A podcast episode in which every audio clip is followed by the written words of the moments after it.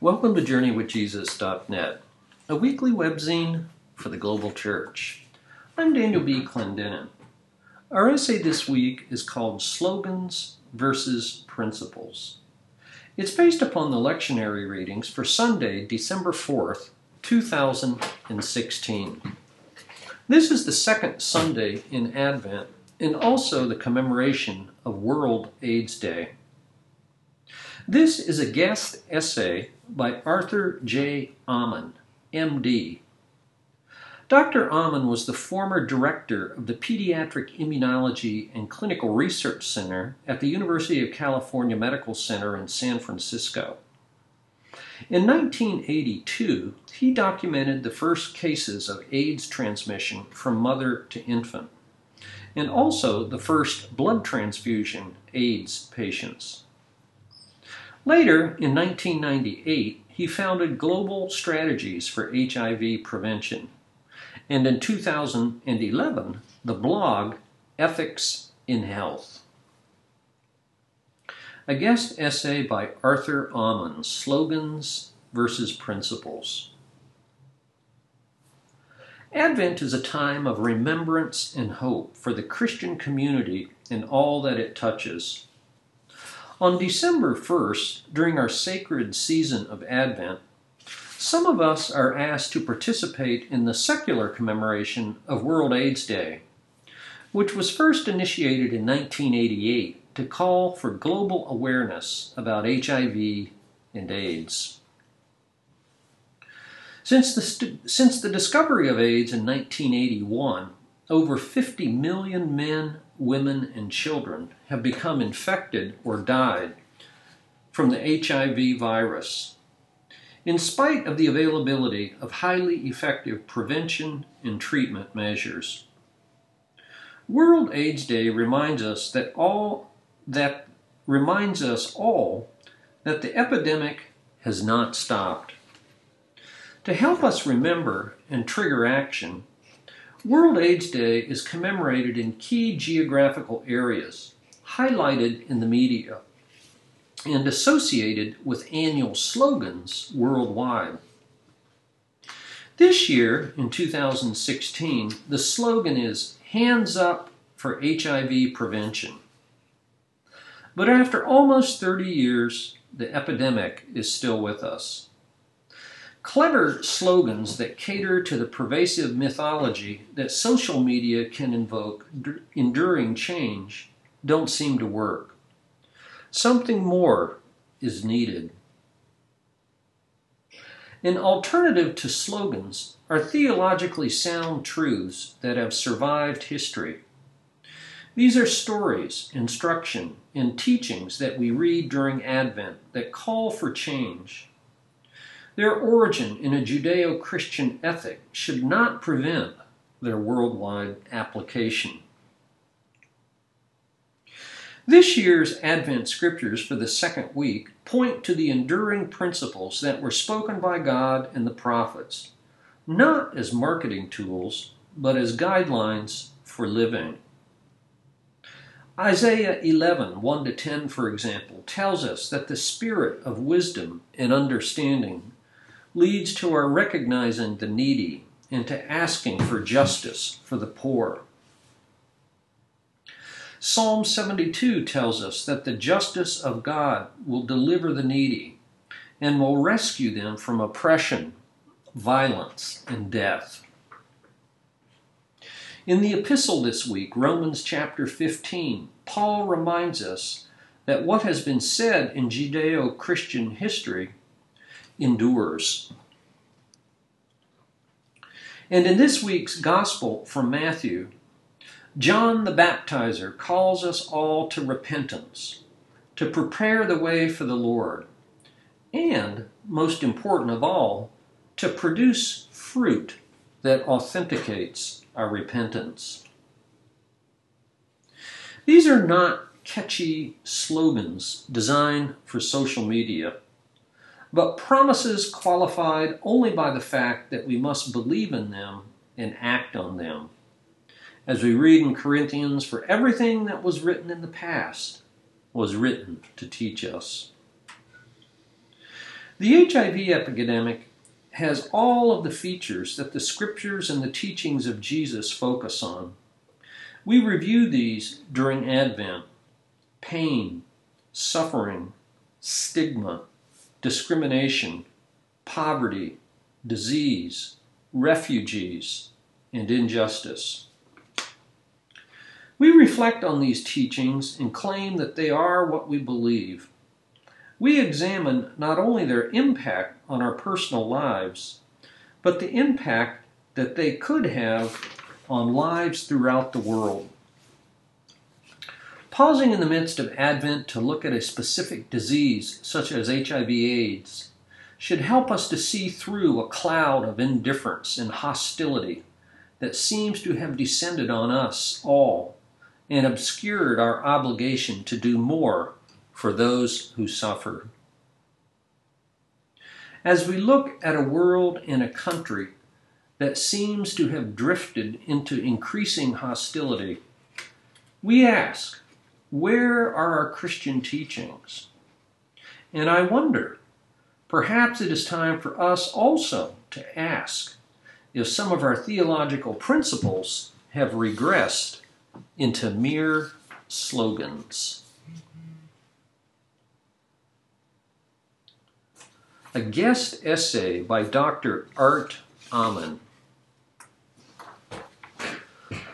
And in keeping with that theme, for books this week, we review a brand new book by Mother Teresa.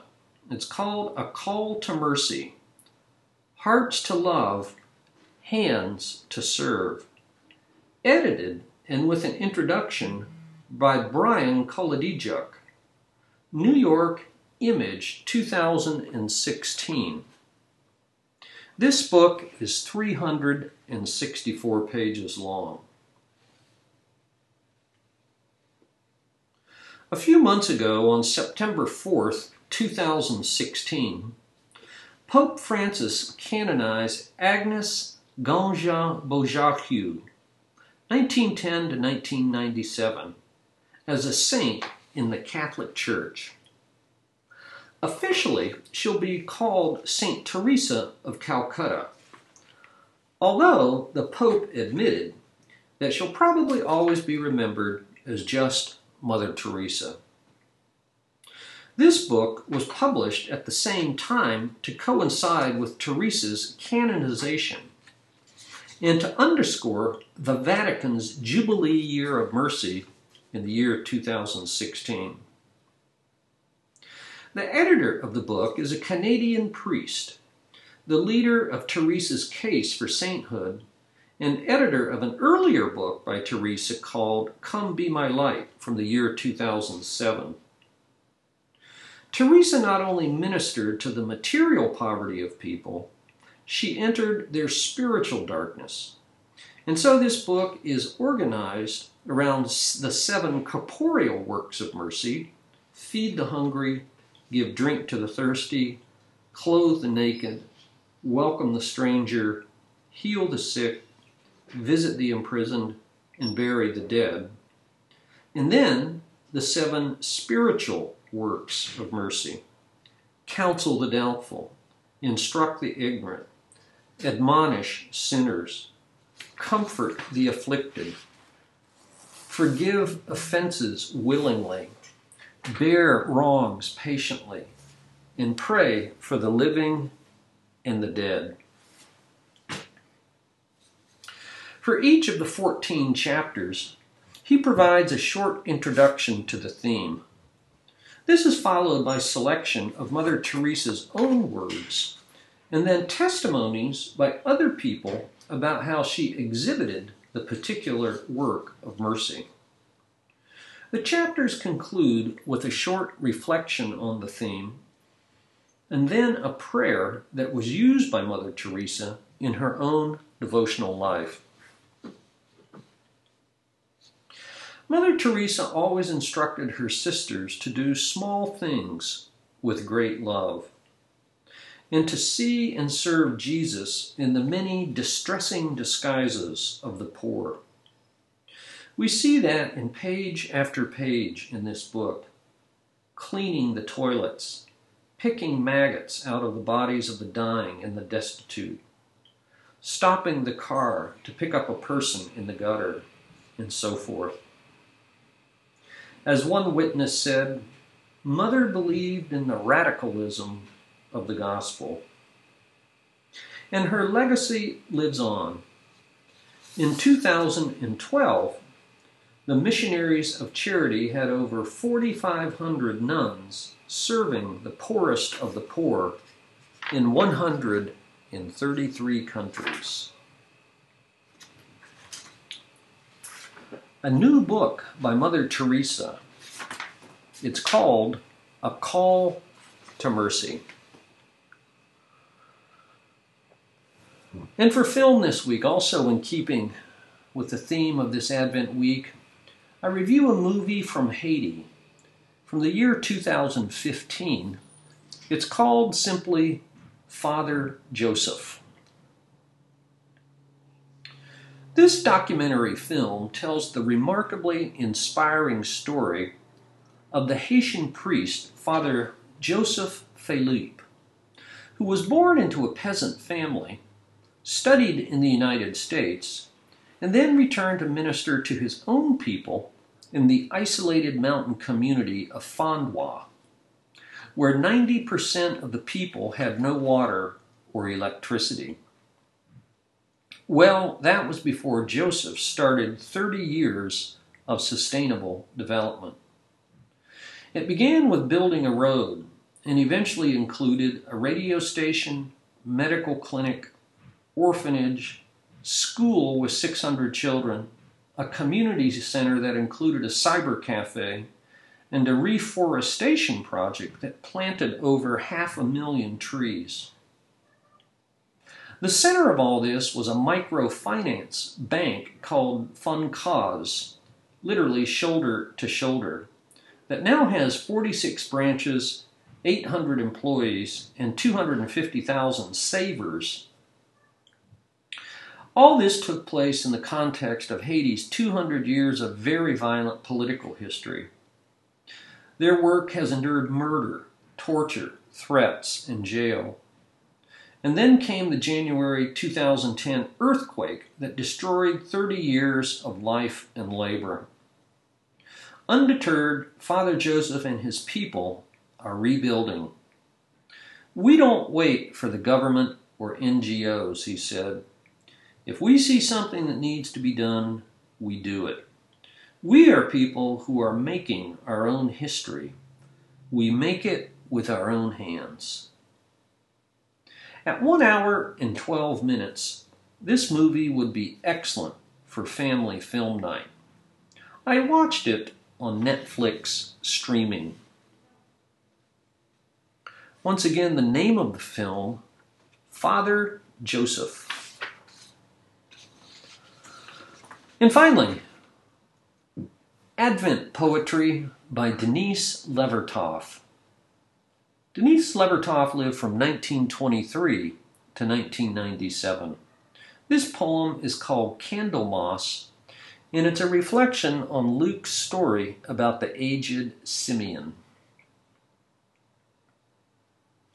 With certitude, Simeon opened ancient arms to infant light.